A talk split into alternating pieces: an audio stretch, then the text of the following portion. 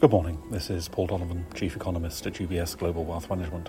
It's 7 o'clock in the morning London time on Tuesday, the 6th of February.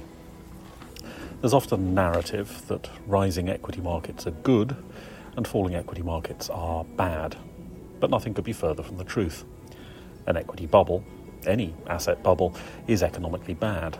Similarly, bringing asset prices back to fundamental value is generally good for the economy in the long term. Fairly priced equities are good, irrationally priced equities, whether over or undervalued, are bad. This is the context in which investors should be considering the latest wave of measures by China's government. President Xi is to meet equity market regulators. The government will buy more ETFs, and some investors have been having their trading curbed.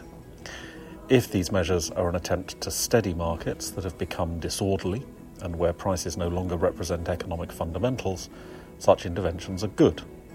If, however, this is an attempt to push up equity markets because politicians like it when equities go up, this is potentially economically damaging. The UK's British Retail Consortium like for like January sales figure slowed, though the growth was slowing by less than expected. These numbers are not adjusted for price changes. So the fact that profit led inflation is under pressure is a factor in slowing the headline sales figure.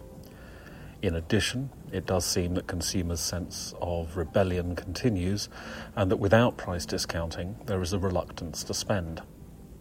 Bank of England chief economist Pill reflected on some of this in comments yesterday, talking about the question of being when, not if, inflation would further fall. We get euro area December retail sales data today as well. Here, the sales growth likely is going to be negative, and these numbers do adjust for inflation, so falling prices cannot be blamed for that. Again, the need for discounting to encourage consumers unwilling to support expanded margins is part of the narrative. It would seem that the price discounting so far is not enough.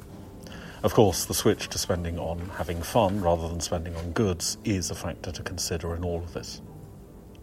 The European Union will also be releasing one year and three year euro area consumer inflation expectations. These numbers tell us more about what has been happening with food and fuel prices recently than they do about consumers' actual future inflation expectations. Consumers' views of inflation are driven by the prices of the things that they buy frequently. Food price inflation continued to slow in December, barely growing compared to November. The price of petrol and diesel fell compared to November. This suggests modest inflation expectations in today's numbers. Is that useful information?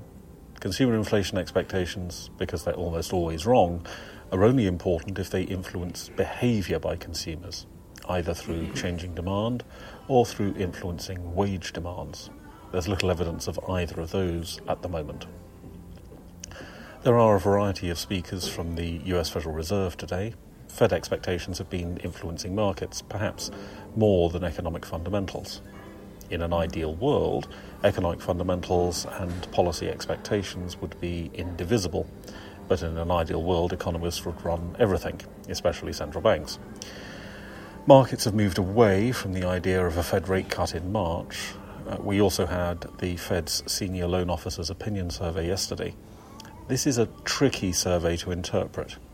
In theory, it reports how credit conditions have changed since the previous quarter, but the actual data tends towards reporting just whether conditions are tight or loose in absolute terms.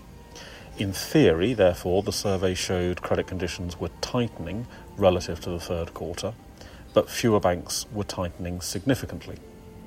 In reality, that just may suggest less tightening overall. That's all for today. Have a good day.